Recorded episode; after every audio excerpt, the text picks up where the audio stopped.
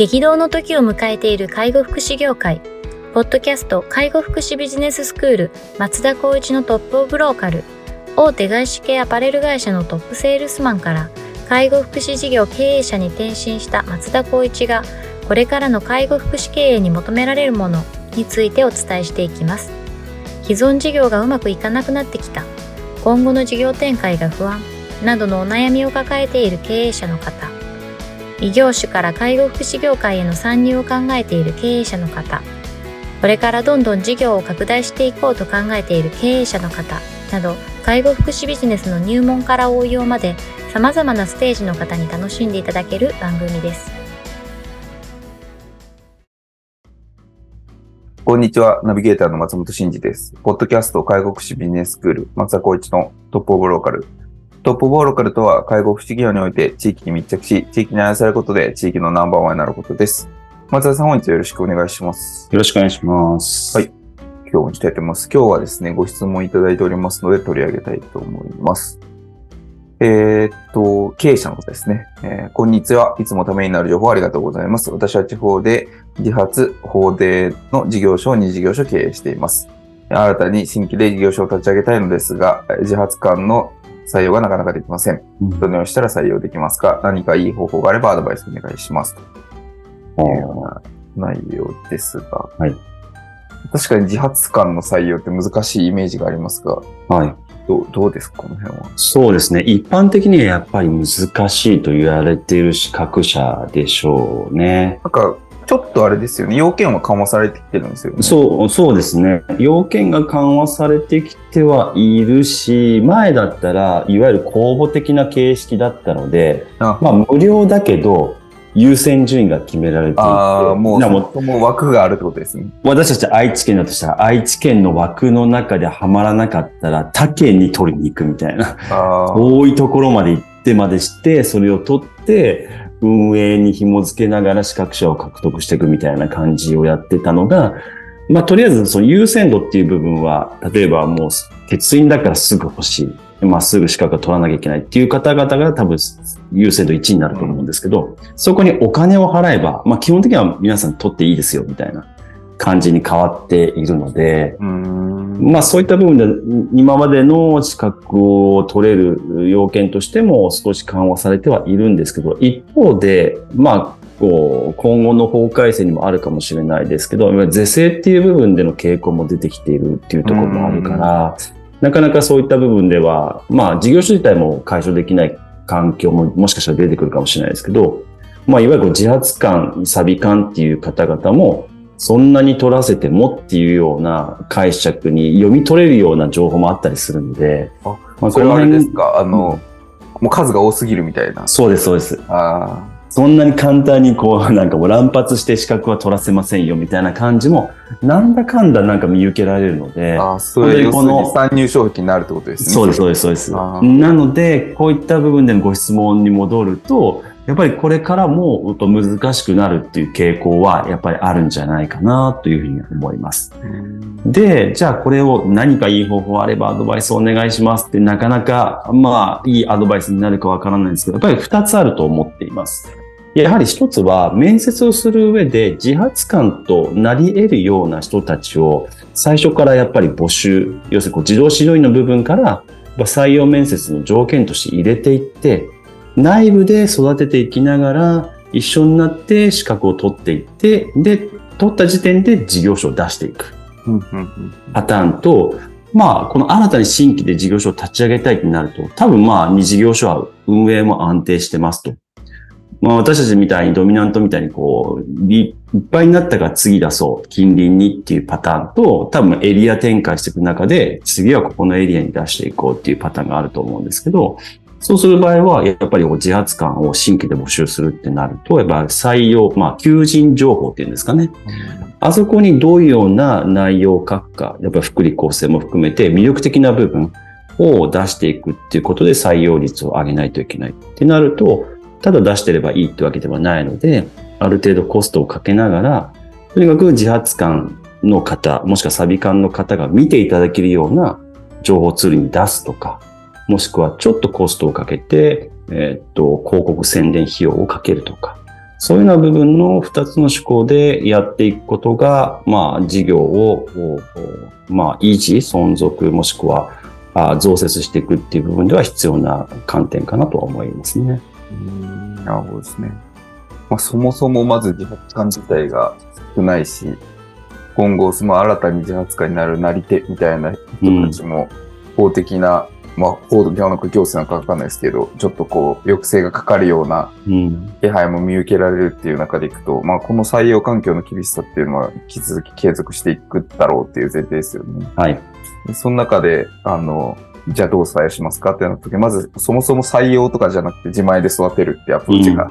まあ一つありますよねっていうところです。これどれぐらいで、その、な、取れるもんなんですか？そうですね。その、まあ、例えば個人に紐づくキャリアによってになるんですけど、やっぱり年数でいくと5年っていう数字だったりとか、まあ、いわゆる10年っていう数字が出たりとかするんですけど、大体まあほぼほぼ5年。で、緩和されて3年とかいう形になるような気がします。なるほど、なるほど。で、まあ、最初に、えっと、基礎研修的なものを取って、その後に、まあ、実務的なものを取って、で、そこの、その基礎を取った時の2年間は、自発官っていう部分の仕事をまず一定した上で、次のお受講がああって、その受講を取った上で初めて自が自発官として立てるので。結構そういった部分では道のりは多少あるんですよね。結構長いっすね。そうなんですよ。だから、さっきの一つの選択肢でいくと、自前で育てる時には、自動指導員っていう部分をまず採用するけど、もうそのキャリアとして3年以上あるなっていうような方、なるほど、なるほど。まず採用部分で、例えば採用条件の中に入れていくとか、採用面接に確認をするとか、そういうことで、あ、この人は先々2年後には、まあ、定着してもらえれば自発官になれるかなって思うと、その時に、じゃあ、あ今後キャリアとして、例えば自発官とかサビ官とか取れるうキャリアになると思うんだけど、そういった部分で資格を取る必、取りたいと思ってるか、もしくは取った上でそういったキャリアを積んでいきたいかっていうところを。採用面接時に確認をしていくことによって、まあ、いわゆる合意形成取ってきながら、じゃあそういった形で一緒になってキャリアを積んでいきましょうみたいなところを採用面接上の、もしくは雇用条件上の条件とすると。そうすれば、あ簡単にもしまあ定着すれば、2年後以降には新設できるなっていうことが、法人側は想定できるので。なるほど、なるほど。そういったね。そういったスケジューリングを取っていくっていうことが、多分、闇雲にやっぱり、まあ冒頭でもちょっと、まあ、なんだろうな、ネガティブな話をしちゃいましたけど、やっぱりこう解消するのってなかなか弊害ハードルが高くなってくる傾向が強くなってくるので、そうなった時には計画的にやっぱり新設していかないと、そうですまあ、ね。法改正ってなると報酬も変わってきますし、うんまあ、この問い合わせいただいた方がどのような事業所を解消しているかわからないですけど、まあ、多分、えっと、知的発達の12定員のところかなと思うと、まあ、そこに是正えーが入るのは間違いなくあると思うので、そうした場合には、いや、まあ、求められているけども、解消した上で、まあ、コストもかかって、やっぱり自発官、サビ官は、筆あまたなので、やっぱ取り合いになると人件費も圧迫しますから、うん。じゃあそうなった時に解消しても利益出るかなっていうような、そういった部分のお試算もしなきゃいけないですし、うん。その辺がなかなか弊害がある中で、でも自前でっていうところは、やっぱりこう計画を持ってやれば、まあ、そういった捻出もできたりとか、あーオペレーションもすごくスムーズにいくと思うので、その辺が僕は一番はそっちの方がいいかなとは思いますけどね。というですね。なるほど。まあ、採用うまくできれば2年後には自発化になれるような人材がうん。もしかしたら採用できて、じゃあ2年後を見据えてどう組み立てるかみたいなところの方が、まあ、あの、適切なアプローチかもしれないですよね。そうですね。取れたら出すっていうよりかは。あとは、例えば、まあ、計画として2年後に解消しようと決めたと想定します。そうした場合には、えっと、オープニングスタッフっていう形で、一応、な採用情報としては出せると思うので、うんそこで、まあ、あの、アプローチしてきた方々に対して、まあ、実際、じゃあ採用できたとしたら、それに向かってまた、あの、アクションを起こせばいいと思うので、そういった形で、まあ、まだオープンはしないけども、オープン予定として出しておけば、もしかしたらそこに、あの、気になって問い合わせいただけるような求職者もいるかもしれないので、なるほど、なるほど。そういった手法もあってもいいかなと思いますね。これちなみにあの、もう自発官がポンと取れたら出せますっていう状況ってことは、自発官が取れる前にも出店計画を作ってしまって何かしら動いてるってことですよね。そうですね。まあ、うん。結構リスク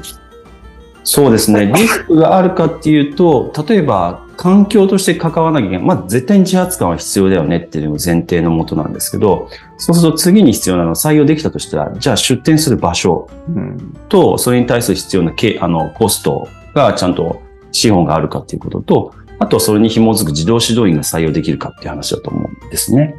そういったところでいくと、まあ、その自発官が採用できたとしても、今回のケースのお問い合わせの場合は、二事業所もやっているので、あまずそこで、えっ、と、お仕事として、私たちの法人の仕組みをちゃんと学んでいただいて、で、その学んだ上でそこをスケジュールをちゃんと共有しながら、じゃあ、いつに逆算していつに出していくから、じゃあ、それまでにはここで何をしてもらうみたいなところを、ちゃんと組み込んでいけば、なるほど。まあ、ちょっとまあ、コストはとりあえず上がりますけど、もしかしたら河合加算でそこ取れる可能性も出てきますし、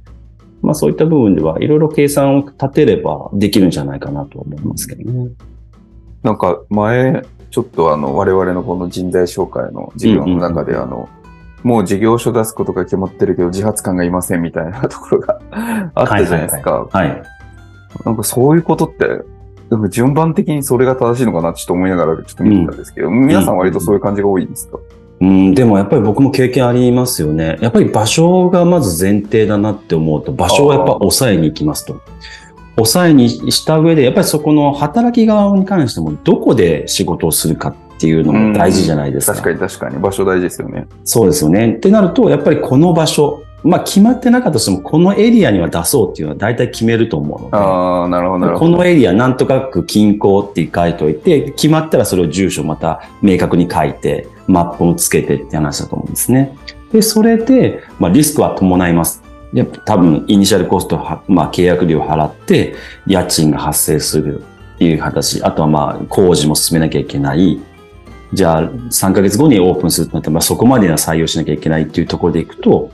結構その問い合わせ自体はあるあるかなと思いますね。なるほど、なるほど。まあはい確かに働く場所もないのに募集もなかなか難しいですしね。そうですよあね。る程度、そういう、あの、設備周りのところを先行して動きながら、うん後追いでちょっと自発官採用動くみたいなことはうんきっとありますよね。そうですね。なので、まあ、先ほども言ったように、予定だよ。オープニングは絶対、まあ、解消するのは絶対だと。うんだから時期未定だけど、エリアも未定だけど、このエリアぐらいでは出しますっていうのを、情報を出しておけば SNS とか、いわゆる無料の求人媒体に出せば、そこに対しては必ずオープニングに多分引っかかって問い合わせてくる方はゼロじゃないと思うので、うんオープンするとか場所を決めてっていうよりはもうちょっと前から出すっていうことの方が僕はリスクは回避できるのかなと思いますけどね。なるほど、なるほど。わかりました。いやこれは割と戦略的に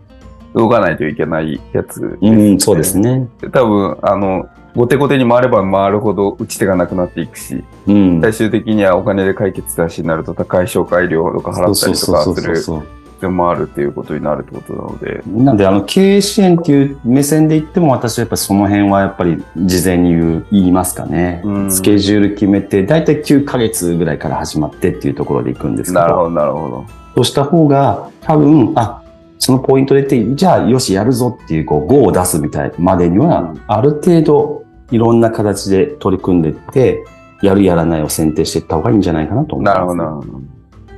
かりました。はいぜひ、ちょっと、頑張って探していただくっていうことが前提になってしまいますけれど、まあ、そもそも論で言えば、その、あの、ちゃんと戦略的にスケジューリングしながら、あの、打って、打ち手打っていくっていうのが大事ということですね。そうですね。あと、まあ、私たちみたいな人材紹介を頼っていただいてもあ、そうですね。まあ、えあの、エリアによってはご協力できるのがあると思うんで、ぜひお問い合わせいただければと思います。はい。では、本日は以上させていただきます。ありがとうございましたありがとうご。ざいました。ポッドキャスト介護福祉ビジネススクール松田光一のトップオブローカル。番組では介護福祉サービスに関するご質問を当番組の専用ウェブサイトより募集しております。番組 URL よりサイトへアクセスし、質問のバナーから所定のフォームへ入力の上送信をお願いします。URL は http コロンスラッシュスラッシュ tol.sense かっこセンスハイフン world かっこワールド .com かっこコムになります。